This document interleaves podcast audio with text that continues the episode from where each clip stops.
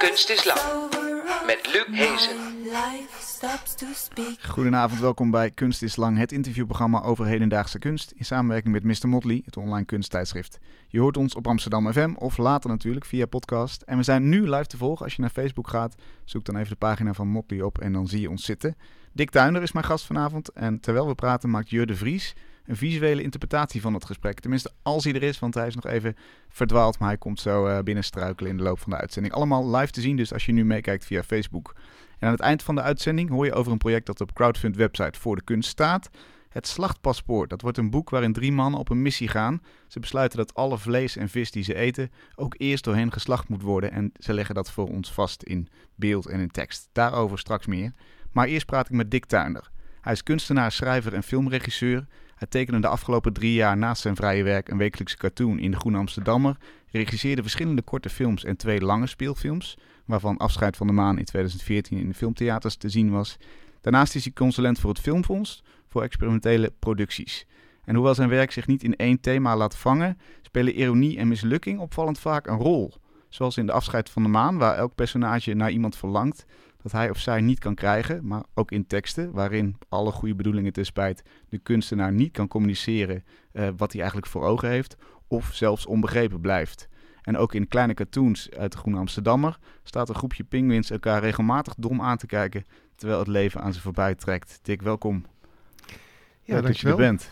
Ironie en mislukking, ja, dat is... eh, het ene is eigenlijk onlosmakelijk met het ander verbonden. Zonder mislukking geen ironie, natuurlijk. Ja. En die Eh. ironie is, heb je nodig dan om, om de mislukking te verteren.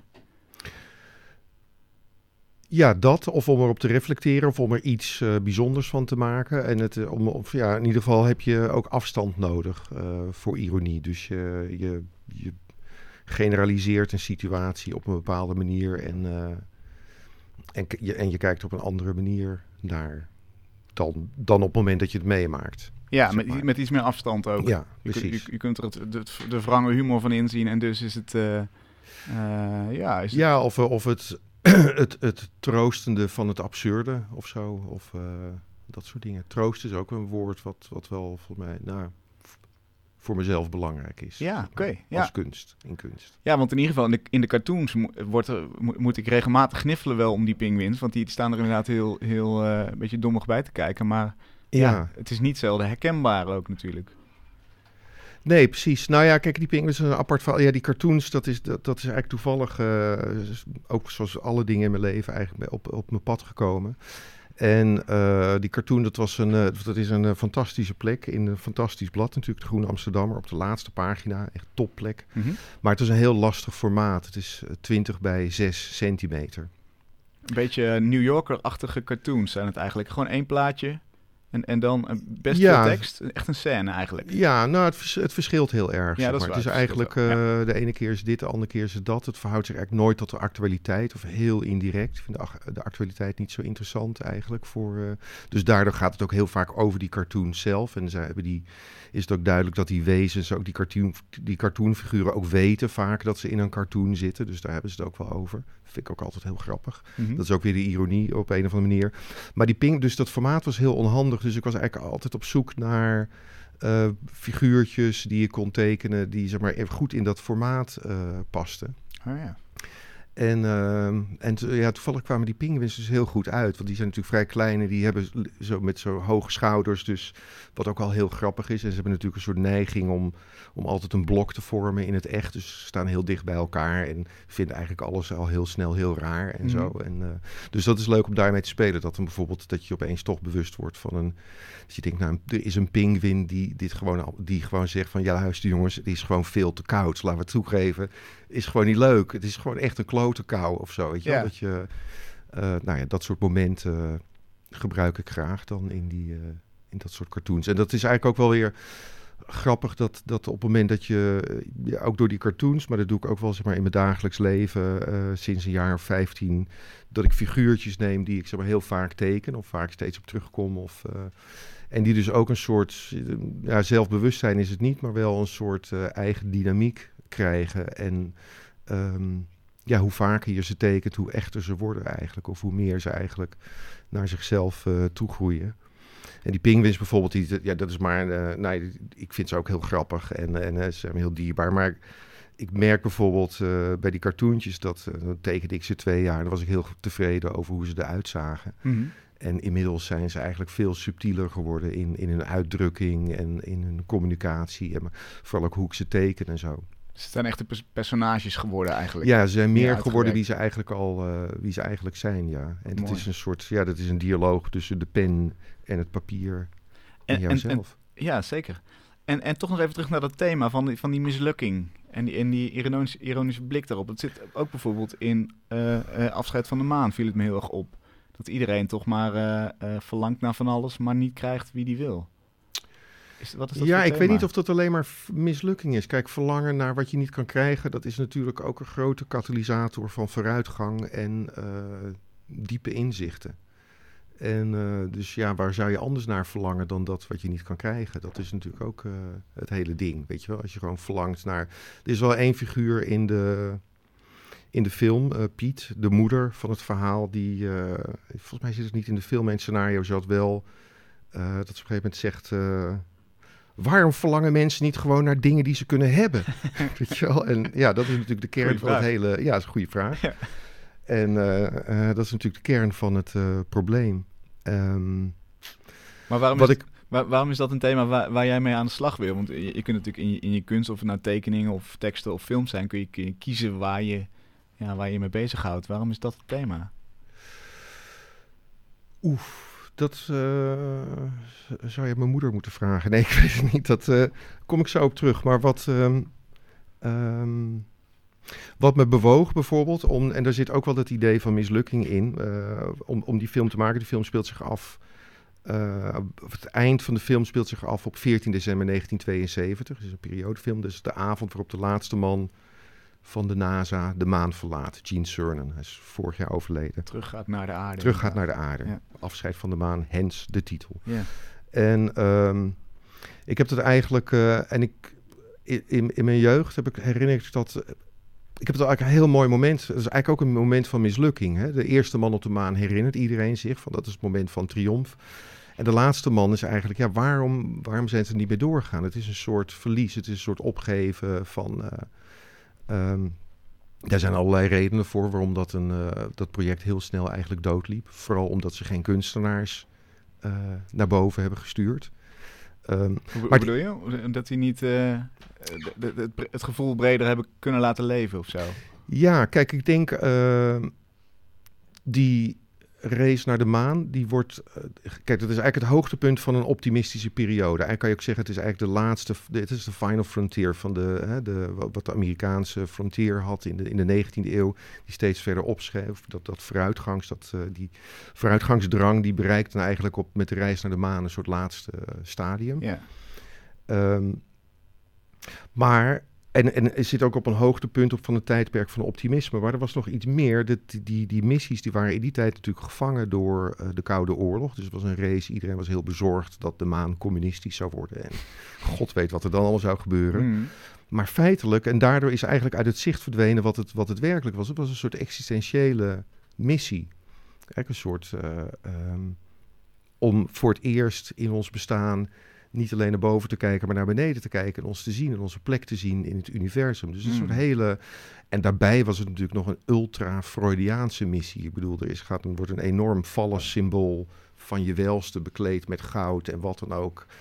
Uh, bemand door drie als spermazoïden verklede mannetjes wordt naar uh, het symbool van de vruchtbaarheid en de liefde geschoten. Yeah. plan is niet voor niks bedacht door uh, John F. Kennedy, die natuurlijk een heel promiscu uh, Hoogvruchtbare man. Hoogvruchtbare en uh, met, met, een enorm libido. En dus ja, natuurlijk sprak dat idee van die raket tot zijn verbeelding. Nou ja, dat soort dingen vind ik heel uh, mooi om, om eruit te lichten. En ook, ook te zien dat dat punt, eigenlijk op het moment dat die man terugkomt van de maan is een soort ke- keerpunt in de moderne westerse geschiedenis. Van, daarna gaat eigenlijk alles, mislukt alles. Hè? Ik bedoel, eh, 1969 gaan we naar de maan en in 1974, 75 is het no future. Is er gewoon, eh, is de stemming totaal Ja, omgeslagen. Kaartenhuis is, Kaartenhuis is ingedonderd. Ja, en dat vond ik een, vind ik een, een fascinerend. eh, en, maar dit is ook heel mooi, want, want daardoor iets moet pas als iets mislukt, kan je zien wat er, eh, wat er, wat er was eigenlijk. Als je alleen maar van successen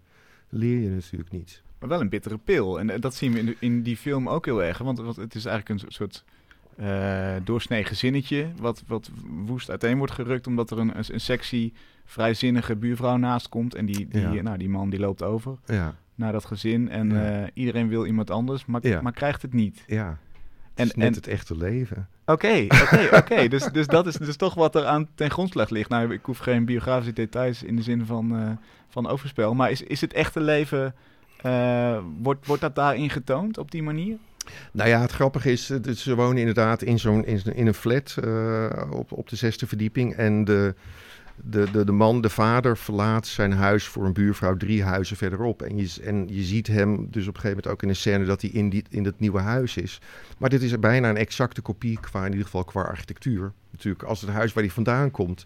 Dus dat is natuurlijk het hele grote probleem met, met dat soort verlangens naar, naar romantiek en naar de, de ware liefde. En, en in- zeker in die tijd natuurlijk eh, was het opeens de wetgeving op eh, echtscheiding was heel erg veranderd. Dus de- en er was natuurlijk een nieuwe moraal en het moest allemaal kunnen en zo. Dus mensen gingen zichzelf vinden en zichzelf zoeken. Nou ja. En, eh, maar feitelijk schiet je daar nooit zelden iets mee op. Weet je wel, als je iets afbreekt en ja, je komt binnen de kortste keren in dezelfde situatie terecht, omdat je jezelf altijd meeneemt.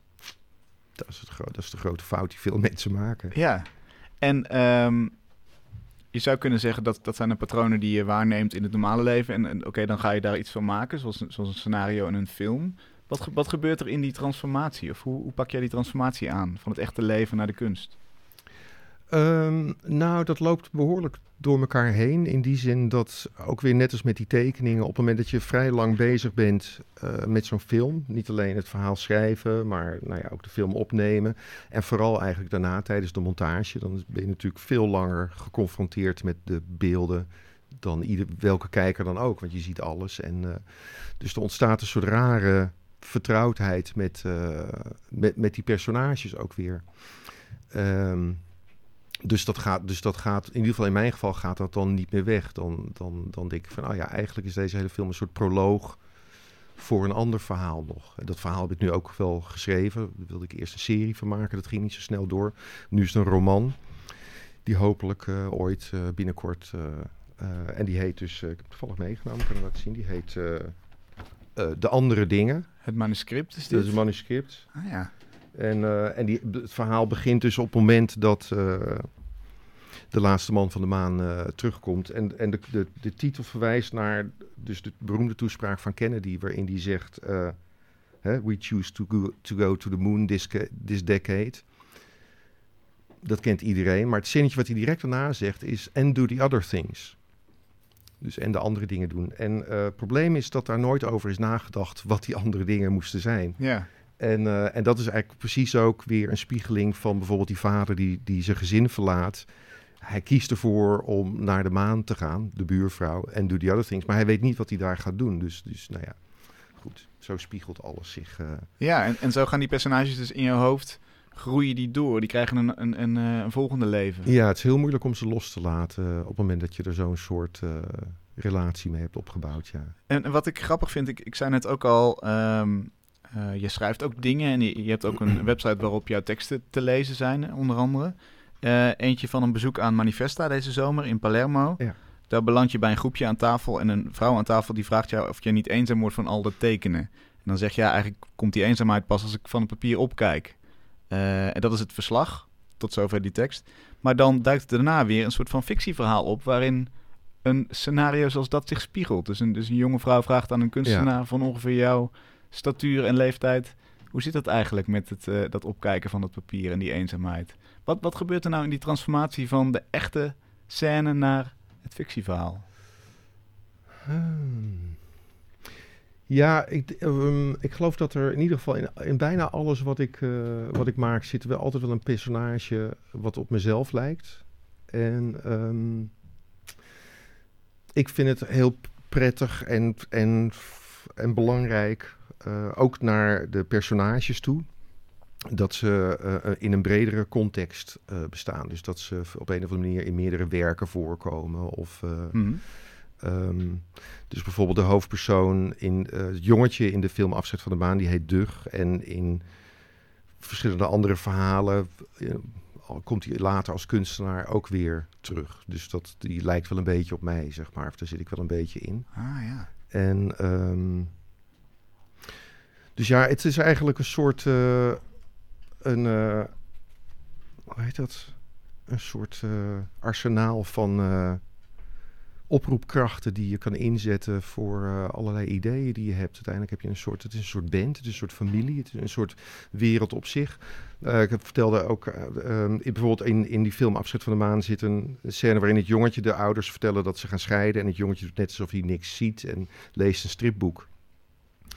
En eh, de editor wilde tijdens de montage weten waar, dat, waar hij dat stripboek kon kopen. Want hij wilde daar misschien naartoe snijden als een soort point-of-view shot Oh ja. van het jongetje. Eh, maar de stripboek bestond niet, want dat had ik natuurlijk zelf gemaakt. En dat, daar stond weer een, een, een cover op waar met de titel was Strijd om Proxima Terra met een landschapje. En Proxima Terra is weer eh, een, een exotische planeet waar een 19e eeuws gezelschap in de film Winterland naartoe gaat.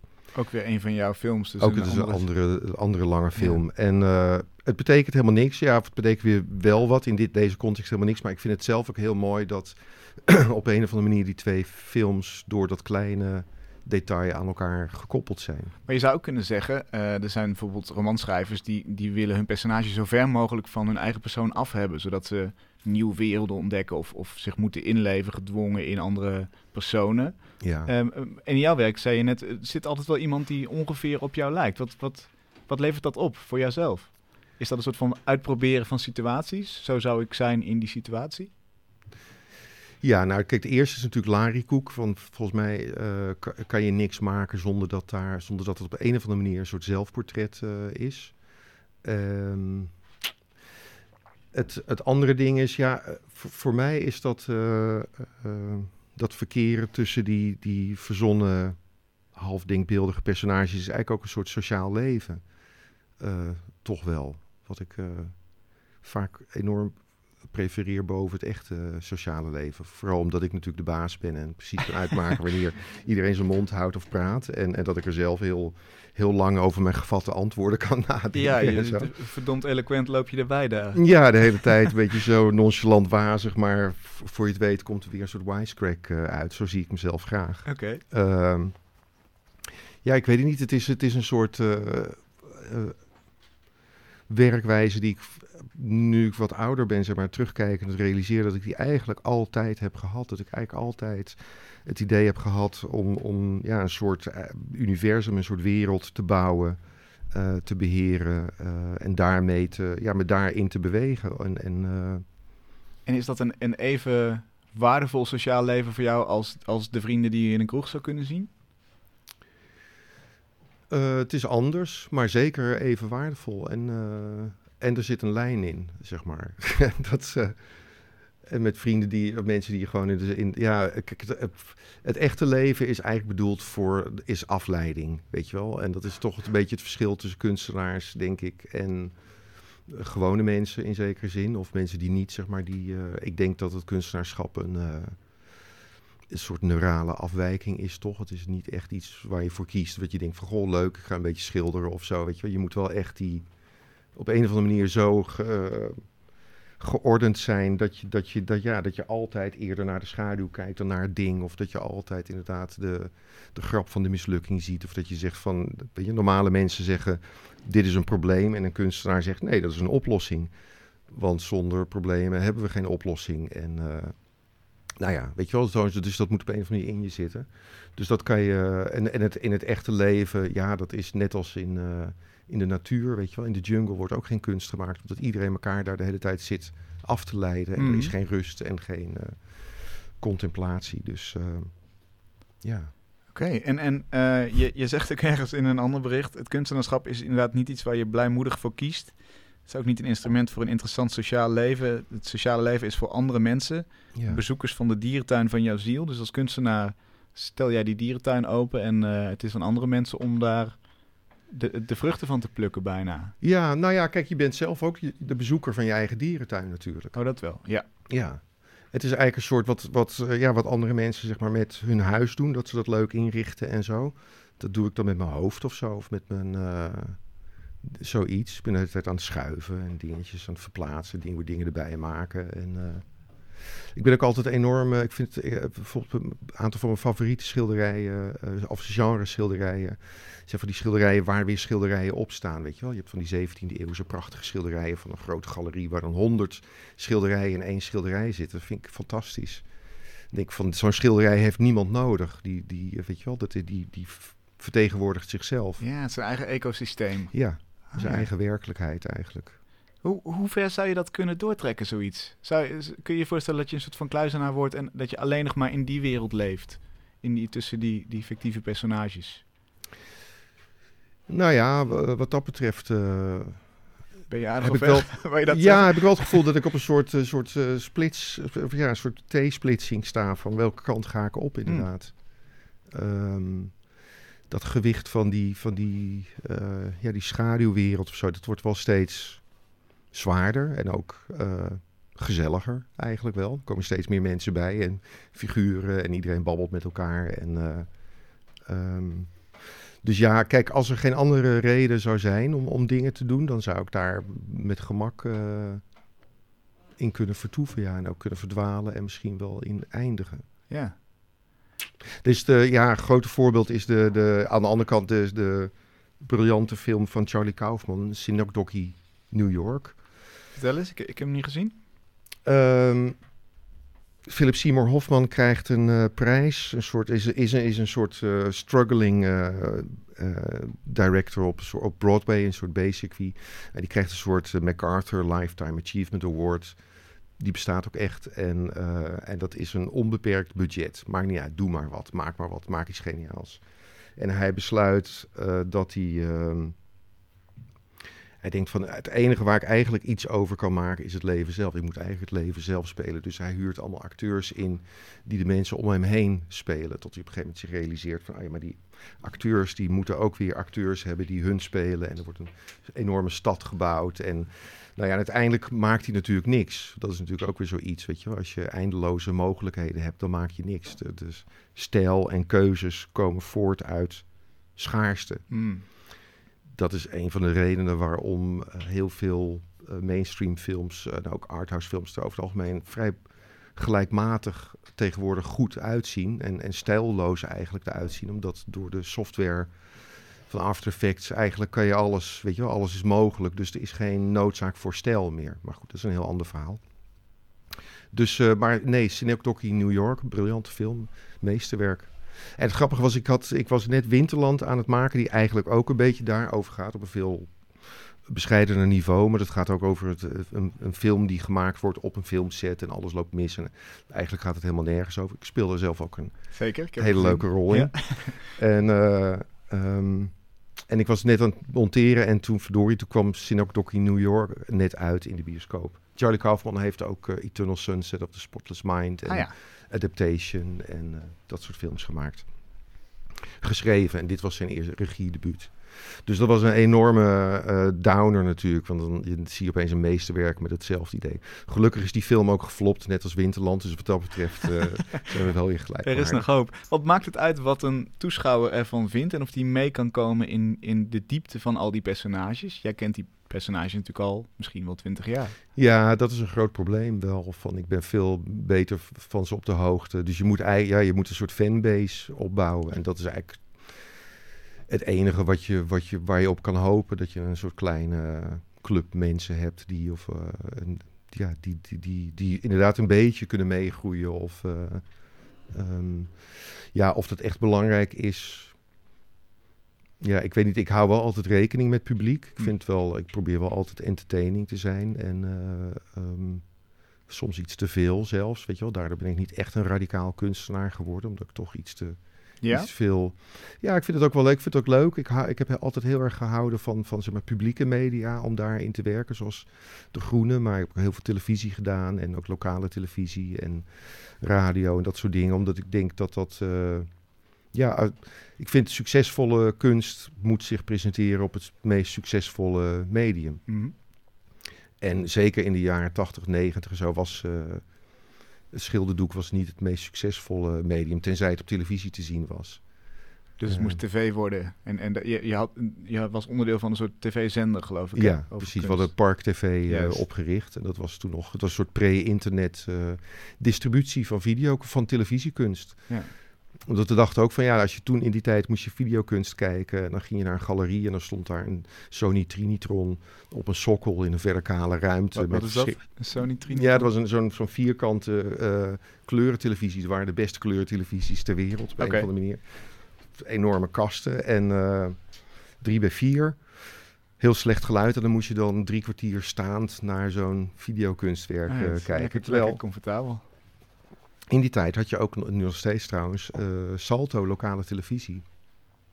En je kon gewoon voor, weet ik veel, 50 gulden per dag of zo, kon je een uur zendtijd huren. Eh, dus we dachten van, nou, dat is eigenlijk een hele goede manier om die, om die kunst toonbaar te maken, te distribueren. Dus toen hadden we jarenlang, elke nacht, tussen eh 1 en 2 s'nachts, werd, werd zo'n kunstwerk uitgezonden. Met ook als nadrukkelijke opdracht in de, in de, in de leader van tape dis, steel. Dus het was ook een vorm van distributie eigenlijk. Mhm. En, en een manier, ideale manier om eh, videokunst te kijken. Gewoon thuis op de bank met een biertje. Na één uur s'nachts, als er verder toch niks meer is. En, eh, Ja. Ja. En heel toegankelijk. En je zei net, ik had misschien als ik, als ik echt een radicaal kunstenaar geweest was, dan was ik misschien minder toegankelijk geweest. Had ik meer mijn eigen, was ik meer mijn eigen eh, gang gegaan. ja. Wa- wa- Wat, zou je, als je met, met dat in het achterhoofd terugkijkt, wat zou je dan anders doen? Of wat, wat had je anders moeten doen? Ja, ik had een beetje de pech misschien achteraf dat, dat eh, toen ik... Ik was eigenlijk schilder. Kan, ik hou nog steeds enorm van schilderen. Kan het ook echt eh, behoorlijk goed. En eh, of ik het gevoel ervoor. Hè? En, maar op, de op het moment dat ik op de, naar de kunstacademie ging, toen ik 17 was, 18, dat was begin ja, jaren 80. Toen was het opeens, toen was, ja, de schilder was wel, je had wel een soort schilder, maar eigenlijk wat, eigenlijk wat hipper was, was dingen met video doen en dingen organiseren. En, en eigenlijk was er wel zo'n idee van dat het schilderen, dat, dat, is, dat is echt eh, ouderwets zo. Toen ben ik daar eigenlijk heel lang mee gestopt. En daardoor wel op allerlei dwaalsporen eh, terechtgekomen. Terwijl, ja, als, ik, als die wereld niet had bestaan... en als ik bijvoorbeeld gewoon in Zwolle naar de kunstacademie gegaan was... dan had ik misschien wel gewoon grote materieschilderijen gemaakt. Ja, In een atelier in Zuid-Frankrijk. In mijn zwembroek. Heerlijk. Klinkt als, een, als iets waar je over kan schrijven. Dat, dat, dat kun je dan wel weer natuurlijk. Ja, Dit klinkt als een personage die in je, in je films terecht zou kunnen komen. dat is een heel goed idee, eh, Luc. Dan gedaan. Ga ik hem zelf spelen? Ja, precies. Toch nog een beetje waar. Ondertussen is eh, eh, bij ons aangeschoven. Althans, ik zie hem niet, maar ik hoor van alles. Eh, kom even bij eh, de microfoon als je wil. Goedenavond. Je moet wel inpraten ook, anders heeft het geen zin. Ja, yes. Hallo, hallo.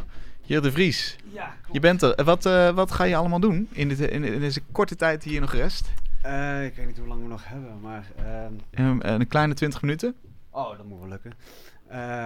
Ik ben... Nou, het is de bedoeling dat ik een, een visuele reactie maak op het interview dat jullie houden. Zeker. En dat doe ik dan in schildervorm. Oké. Ja. En, en je werkt op de grond, viel mij al op? Of, of ja, hoe, ik heb eh, een doek van eh, 70 bij 100 heb ik meegenomen. En die kan niet echt ergens hier geplaatst worden of op de tafel liggen. Ja, dus eh, ik eh, doe het tegen het raam aan op de grond. Oké, Ja. ik ga niet nog meer van je kostbare tijd af, afsnoepen. Ga lekker aan de gang en eh, we komen zo bij je terug om te kijken wat het schilderij geworden is. Natuurlijk. Succes! Ja, Oké.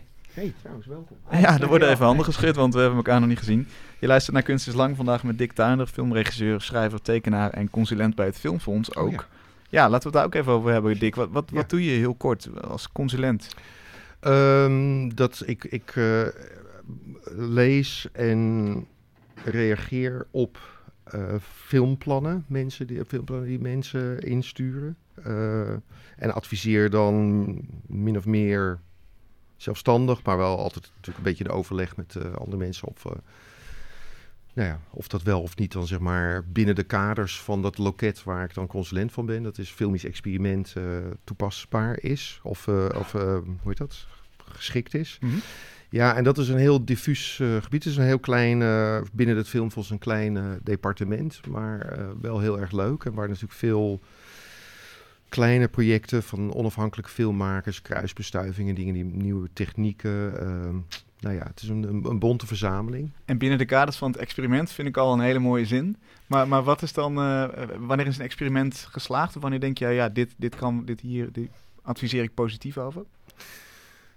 Nou ja, het moet iets, het moet iets zijn, eh, hopelijk, dat eh, nog niet bestaat. Of iets zijn wat zich verhoudt tot het oeuvre van een kunstenaar. Dat is, of van een filmmaker. Dat is natuurlijk ook wel zo'n ding dat best wel lastig is om als filmmaker echt een oeuvre op te bouwen. Dus echt zeg maar helemaal je eigen...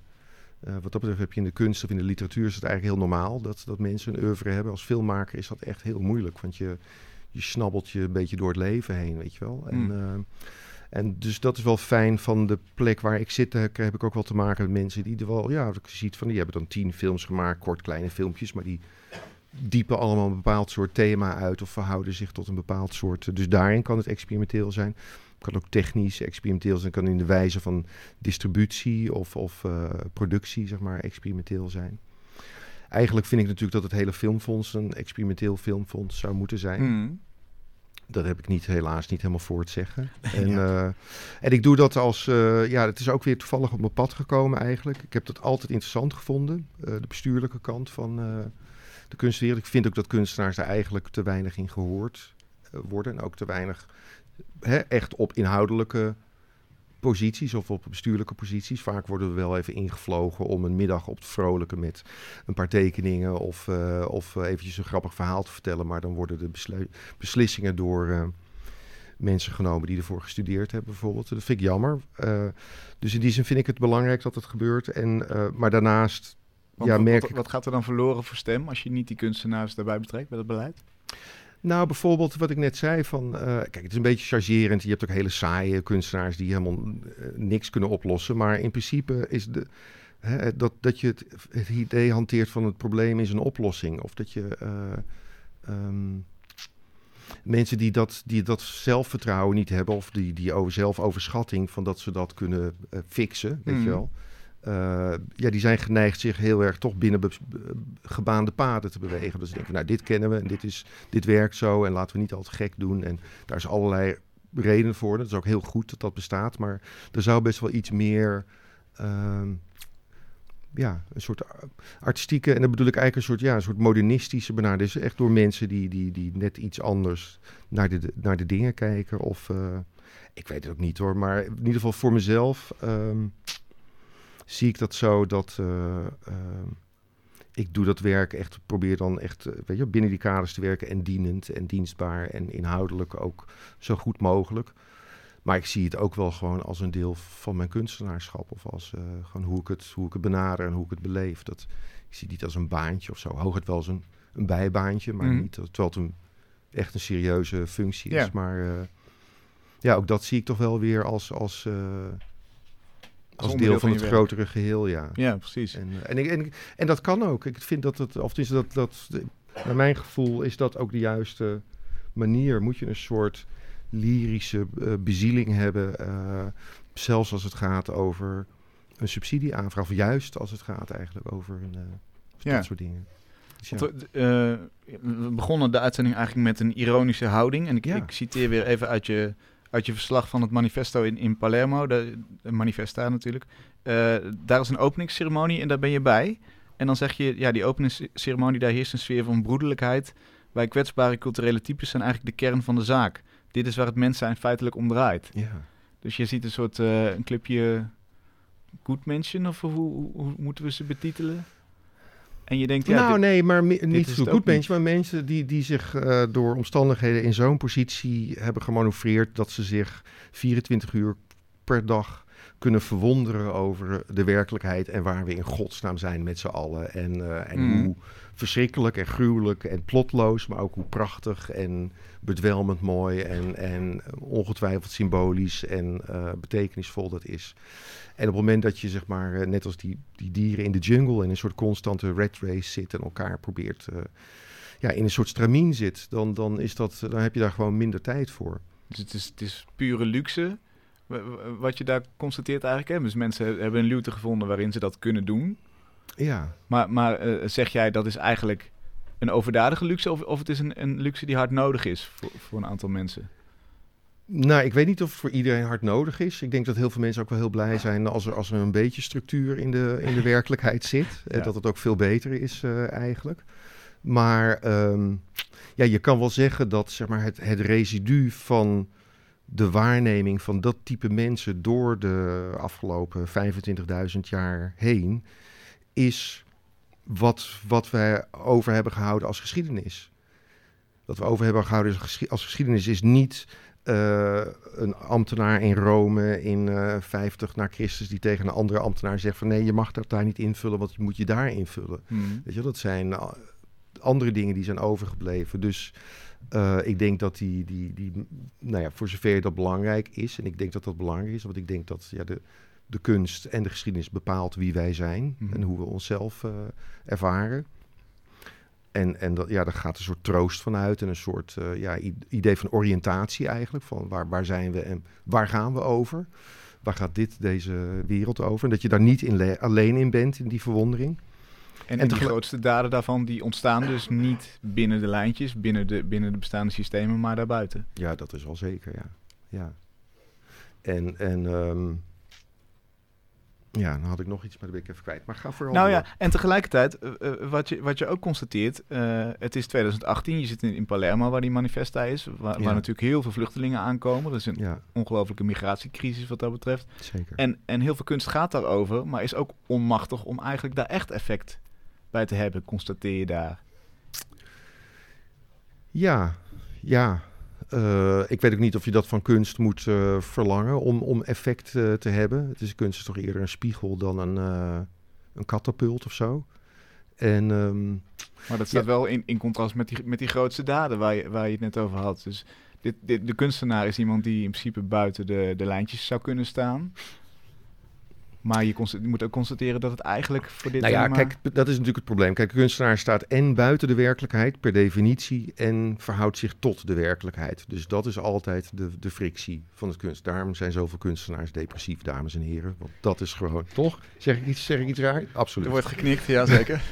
Ehm, maar, dan ben ik je vraag even kwijt. Oh ja. Oh ja. Kijk, wat ik bijvoorbeeld wel interessant vond aan, eh, aan, aan dit idee van eh, Palermo, wat ook in dat stuk staat, is de, is de verwijzing naar historische gebeurtenissen. Kijk, die Middellandse Zee is een soort, in, in onze cultuurbeschaving, een katalysator geweest. Letterlijk. Eh, Hmm. Een soort draaikolk waardoor culturen uit eh, de Oriënt richting Noord-Kreta en, en Griekenland gingen en zo op een golfstroom. En dat is dezelfde golfstroom waarmee nu de vluchtelingen zeg maar in de bepaalde seizoenen naar het noorden gaan. Eh, dus dat is, een, dat is een, een, een, een, instrument voor chaos en verwarring, maar dat is ook een instrument voor eh, kruisbestuiving en eh, uitwisseling en handel en gedachtenontwikkeling en, en communicatie, et cetera. Ehm, dus ik vind het, en, en ja, en daar heb je wel weer de kunst inderdaad als een soort historisch geweten. Er zijn kleitabletten, er zijn verhalen op hieroglyphen in E- Egypte waar zeg maar, de, de vaarroute wordt aangegeven die nu nog door de bootvluchtelingen eh, wordt gedaan. Zeg maar dezelfde, exact dezelfde route. Ja, ja. Ehm, dus in die zin is kunst wel een instrument ook om de actualiteit, die vaak heel verwarrend en uniek op ons overkomt, in een soort bredere context te plaatsen. En te zeggen van luister, dit is eerder gebeurd op een andere manier. En eh, nou ja. En inderdaad in de functie van een spiegel, zoals je net zei. ja, dat denk ik wel. Ja, Meer dan een, dan een aanklacht Ja. of, of, of een, eh, een probleem oplossend in, in deze situatie, eh probleemoplossende betekenis. Ja, daar geloof ik, dat, dat weet ik niet of dat... eh, ja, omdat we het daar net over hadden, hè, van laat kunstenaars het probleem oplossen. Ja, maar goed, dat is het weer. Dus in plaats van dat je dan zeg maar een kunstenaar-directeur maakt van eh, de hele organisatie van, van de EU of van de organisatie die dat ook moet eh, oplossen. Zeg je van nou, we, lossen, we proberen het op te lossen, maar jullie mogen er iets bij bedenken. Jullie mogen er een schilderij bij maken, terwijl wij het echte gesprek Ja, voeren. ja. En ehm, dus ja, nou goed. Dus ook daar moet een radicalere keuze komen misschien. Kunstenaars echt op, op plekken waar, het, waar, je, waar je effect zou kunnen hebben. Nou ja, het is heel raar bijvoorbeeld. Het, wordt, hè, het, is, het leeft heel erg in, de- in de ambtelijke wereld en ook in de, eh, hoe heet het, op, op overheidsinstanties. Zo, dan gaan, ze, gaan ambtenaren op een cursus creatief denken. Terwijl ik denk van, maak een kunstenaar directeur. Weet je wel, dan hoeft, want dat is, je kan dat niet leren, creatief denken. Dat is, dat is onzin. Dat is echt, eh, dat is eh, ja, winst eh, uit, uit geld, geld uit de zak klopperij. Eh, kwakzalverij ook. Ja. Weet je, wel? je moet gewoon zeggen van, nou, vind je dat belangrijk? Ja, oké, nou, maak een kunstenaar directeur. Ja.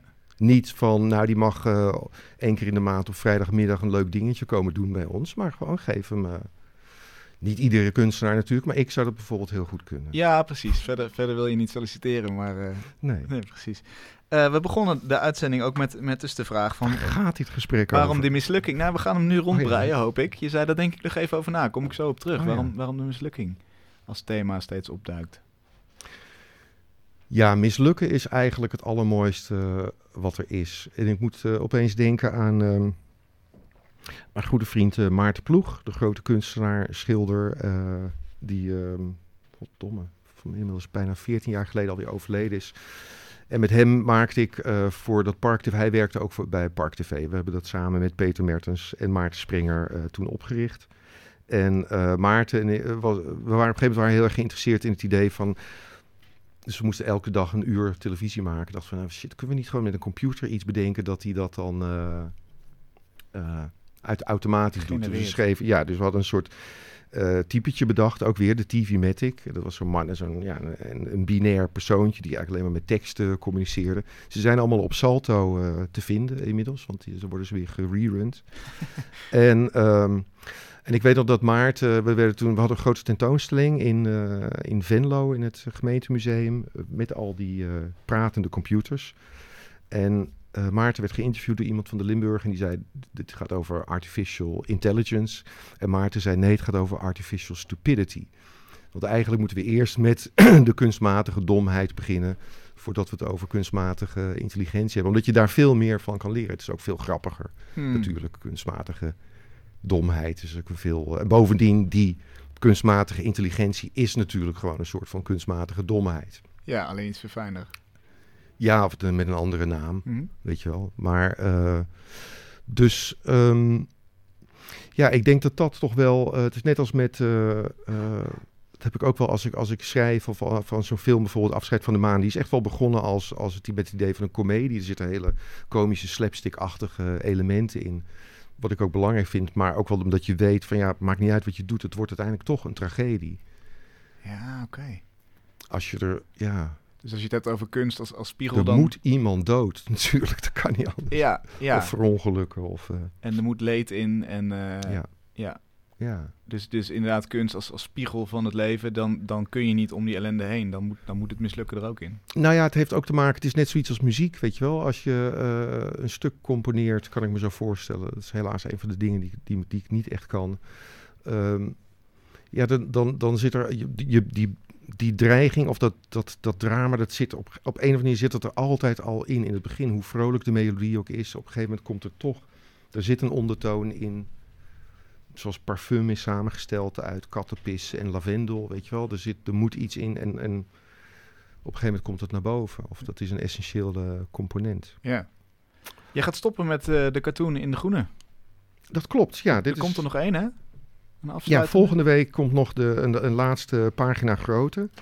En eh, ja, dat was inderdaad een, eh, een, een- een best een lastige beslissing, want ik was er heel blij mee. En het was ook heel eervol en leuk om te doen. En, eh, maar ik vond, eh, ja, naast alle andere werkzaamheden dacht ik, ik, dat- dat- ik moet nog wat grotere dingen doen. Je moet radicaler. Radicaler, eh, meer toch ja, nog, nog meer mijn eigen weg volgen. Ik weet niet of dit een, een, een goede beslissing is, maar ik dacht wel van nou, ik wil weer meer zeg maar, de tijd die ik heb aan kunst besteden en mijn eigen kunstenaarschap. Wat, eh, en wat schetst mijn verbazing, had nog niet beslist of eh, jullie bellen op Kijk. van wil je over je kunstenaarschap komen vertellen. Dus dat was een enorm steuntje in de rug, waarvoor nog mijn hartelijke dank. ja, zeker. Nou, graag gedaan. En, en, en hoe gaat dat eruit zien? Waar, waar ga je op storten? In de laatste cartoon, of de, in, mijn je- kunstenaarschap. Ja, zeker. Ehm, nou, er zijn een paar boeken waar ik mee bezig ben. Eh, lange, grote verhalen met en ook weer een wereld. Dus een wereld van een, van een groep knaagdieren waar ik al heel lang mee bezig ben. Een groot geïllustreerd boek. Eh, er is een vervolg op eh, Afscheid van de Maan. Er zijn nog een paar... Ik heb ooit een klankdichter bedacht. de, en gedichten voor hem geschreven. Daar ben ik nu weer mee bezig om die nog weer terug te halen. En ik weet het niet... ja, ik, ik zal, al- voor zover de mensen zich daar zorgen over maken, altijd blijven tekenen. En, eh, Heel goed. En verder bouwen aan die wereld van personages die, die jij met je mee eh, vraagt eigenlijk. Ik wou zeggen sleep, maar dat klinkt zo negatief.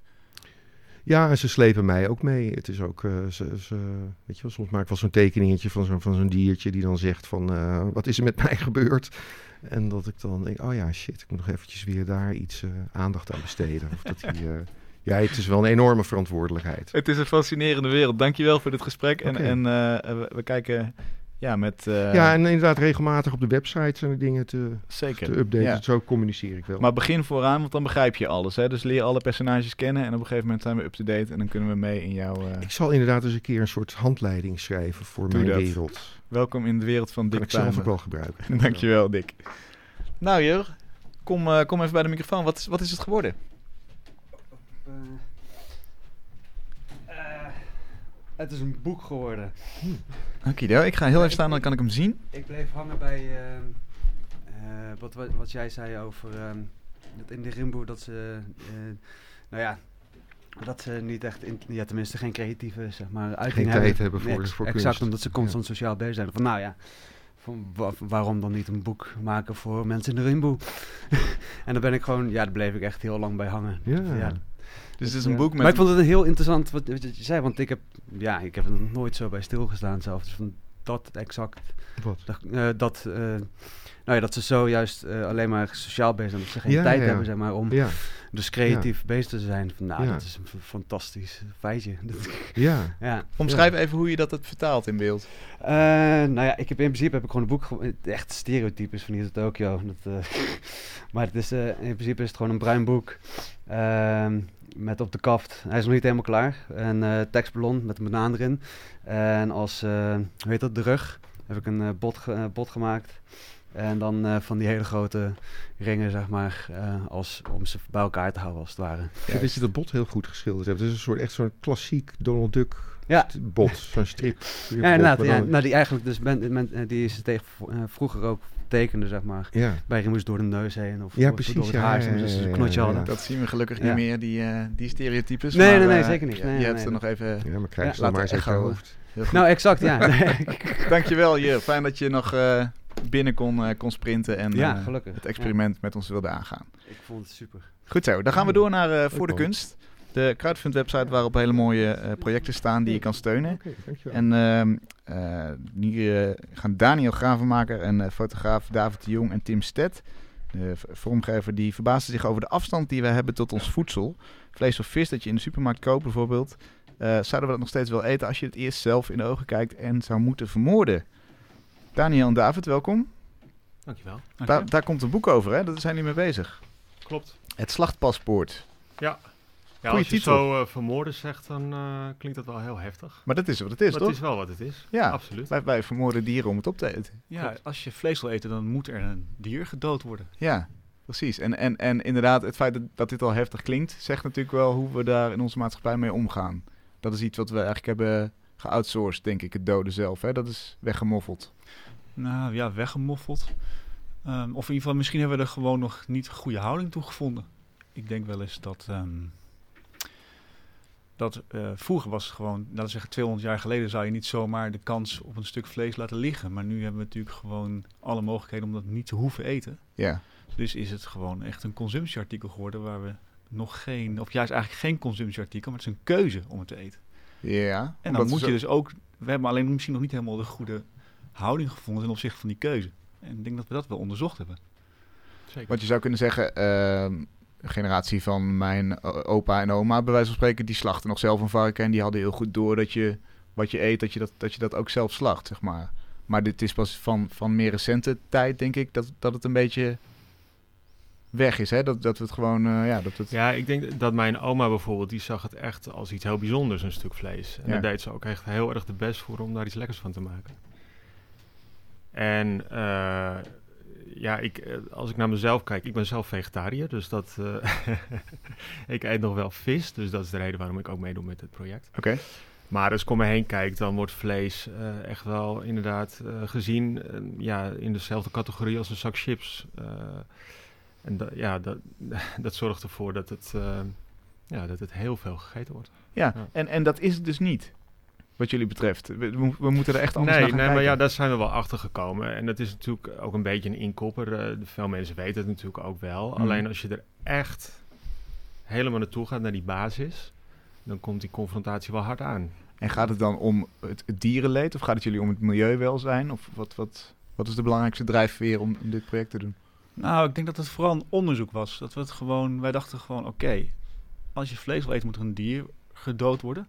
Nou, dan willen we dat ook gewoon weten, hoe dat zit en wat daarbij komt kijken. Want heel veel weten we gewoon niet. Of we weten het misschien wel, of we willen het niet weten. Hoe zit het nou? Dus we hebben gewoon voor onszelf bedacht, we willen dat onderzoeken. Dus toen zijn we het gewoon gaan kijken of we dat konden doen. En eh, daar hebben we een boek over gemaakt. Wat voor dieren heb jij bijvoorbeeld gedood? Ehm, nou ja, we zijn, we zijn in eerste instantie hebben we natuurlijk. Een, we hebben eerst een tijd helemaal geen vlees en vis gegeten. En toen zijn we gewoon klein begonnen. Dus we hebben eerst gewoon een, een garnaal in de Noordzee gevangen. Dat is Mhm. natuurlijk heel eenvoudig. Die kun je ook eenvoudig doden, want die, ja, die kun je gewoon koken. Ehm, maar ook wel groter. Ook een kip eh, en een kreeft, ehm, een varken, een koe, eh, een lam. Of eigenlijk was wel bijna een schaap, zeg ik er vaak bijna een lam. Het was, dat was een wat ouder lam. En, dat is maar minder, dat is minder ook- erg. nou ja, dat voelt wel. Het voelt wel eh, mensen zeggen al heel gauw wat zielig een lammetje. Terwijl een varken is doorgaans acht maanden oud. Maar zo'n lam is ongeveer een jaar oud. Dus ja, wat is dan zielig? Dat is natuurlijk, het is, het is misschien altijd wel zielig. Eh, en we hebben ook wel een aantal vissen gevangen onlangs. Zijn we met een week met Urker vissers mee geweest op de Noordzee. En toen hebben we, dus ik kan er nu heel veel vissen gaan opnoemen. Want we hadden ook wat bijvangst. Maar nou, dit is globaal denk ik toch wel een aantal van de dieren. Hoe, hoe is het om een koe te doden? Ja, dat is een goede vraag. Dat is, dat is echt, dat is, dat is heel heftig. Dat is heel heftig. Eh, het- het- ik vond het, voor het, het allerheftigste vind ik, vond ik iedere keer weer, want ik heb een aantal dieren dus geslacht. Eh, dat je van tevoren denkt, oké, dit ga ik doen. En ik wil dat er geen of zo min mogelijk leed aan te pas komt. En dat betekent dat je je heel goed moet voorbereiden. En dat je dus ook met slachters contact hebt die erbij zijn en die je heel goed begeleiden. En dat is gewoon heel spannend. Want je wil geen leed. Maar er is altijd leed, maar het is een is minimum leed, aan ja. leed, bedoel je? Zo Ja, dat een minimum, dood. dus een dier Ja. wordt verdoofd en op dat moment voelt een dier niks. En dat moet je gewoon heel goed en heel professioneel doen. Dat, Ja. is, dat is heel erg spannend. En een koe is natuurlijk gewoon een enorm groot en lief dier. En dat hebben we ook een week van tevoren hebben we dat al, zijn we al naar de boer gegaan om die koe te ontmoeten. Ze wisten welk dier we mee te maken hadden en dat is heel confronterend. En gaan we dat ook in het boek zien, dit, dit soort verhalen? Misschien met foto's van de slacht? Wat gaan we zien? Ja, er zitten een aantal heftige foto's in, absoluut. En we hebben het wel zo aangepakt dat die eh, achter dichtgevouwen pagina's zitten. Waarbij je dus zelf mag beslissen of je die confrontatie ook aan wil gaan. Je Ja, krijgt er een mes bij waarmee je die pagina's kan opensnijden. Om het nog eventjes iets, eh, iets meer een slagproces te laten zijn. Ja. Ehm, en ik denk dat veel mensen die confrontatie niet aan willen gaan. We hebben nu die crowdfund-actie waarbij we naast het boek ook bijvoorbeeld eh, een leuk uitje met ons aanbieden. En een vriendin van mij zei van ja, sorry, maar ik hoef die foto's niet te zien. Ik doe het uitje wel. Ja. Ja, het uitje is wat lopen. Dan gaan we dus eh, oesters eh, zoeken. En die, die, die kun je ook slachten natuurlijk. Maar dat is natuurlijk voor heel veel mensen een stuk toegankelijker dan... Niet dat we het aanbieden, maar een koe is natuurlijk een ander verhaal. ja. Ehm, ben jij ook vegetariër?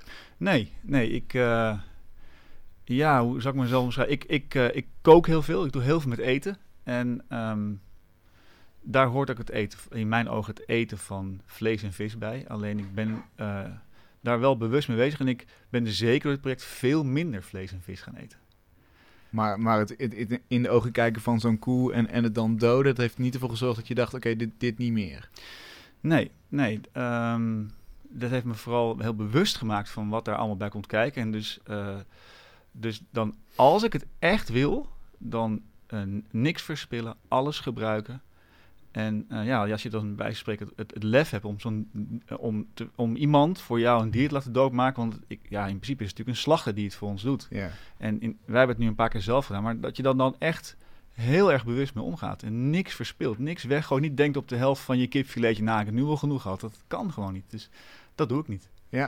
Dus het heeft je bewuster gemaakt. Je bent er Ja, heel keuze bewust. bewuster gaan maken. Ja. Zeker. En is dat ook het doel van het boek eigenlijk? Dat, hopen jullie dat mensen vegetariër worden of dat ze bewuster gaan denken? Wat... Nou ja, ik hoopte stiekem wel dat wij zelf in ieder geval wat bewuster eh, met onze consumptie zouden omgaan. En ja, uiteindelijk, mensen in onze omgeving in ieder geval, die zijn er ook wel bewuster mee bezig. En je, hebt, je voert ook hele leuke gesprekken erover. En met leuk bedoel ik dan vooral interessant. Ja, Ehm, dus ja, het, het heeft wel degelijk invloed. Maar het, ja, het, was, het is wel begonnen als gewoon een zoektocht van onszelf. En eh, eh, ja, ook kijken hoe, hoe, hoe we zelf eh, daarop reageren. Ja, het zou wel heel mooi zijn als, daar, als mensen bewuster worden op ons boek. Dat zou ik toch wel heel gaaf vinden. Ik hoop het stiekem wel. ja. Ja. En moet je dat niet als uitje aanbieden naar, naar, de, naar de slachterij? Dat, dat mensen zelf hun, hun koek kunnen... Nou, we willen mensen absoluut niet stimuleren om zelf eh, te doen wat wij hebben gedaan. dat is ook weer... waar, ja, oké. Eh, dus eh, ik denk, ja, wat Dick ook zei, eh, dan is het meer een spiegel, dat boek, dan eh, dat we echt willen dat, eh, dat mensen het zelf gaan doen. Ja, Het precies. zou behoorlijk onhandig zijn. Want hoeveel mensen denk je dat er vegetariër zouden worden als ze dit moesten doen, wat jullie hebben gedaan? Nou, ehm, ja, geen idee. Maar ik denk, ik denk wel dat wij zelf in ieder geval al een stuk minder vlees eten. In ieder geval, ik al helemaal niet meer natuurlijk. Ja. Maar, Ja. Ja, ik, ik twijfel zelf al of ik ook nog überhaupt ook nog wel vis wil eten. Dus eh, dat is, eh, ja, dat, die gedachten die, eh, die spelen nog door onze hoofden, zeg maar. Er zitten er nog best wel vers in. ja. Maar eh, Nou, Ja. dankjewel. Hoe kunnen we jullie boek vinden op de Voor de Kunstpagina? Waar zoek je op? het slachtpaspoort. Het slagpaspoort, helemaal goed. Ja. Ik wens jullie heel veel succes. Dankjewel. Dankjewel, Daniel Dankjewel. en David. Daarmee zijn we aan het einde van Kunst is Lang voor deze week. Ga naar mrmotley.nl voor meer informatie over het werk van Dick. En dan zie je ook wat Jur hier live maakte. We zijn de volgende week weer met David Jablonowski. Tot dan.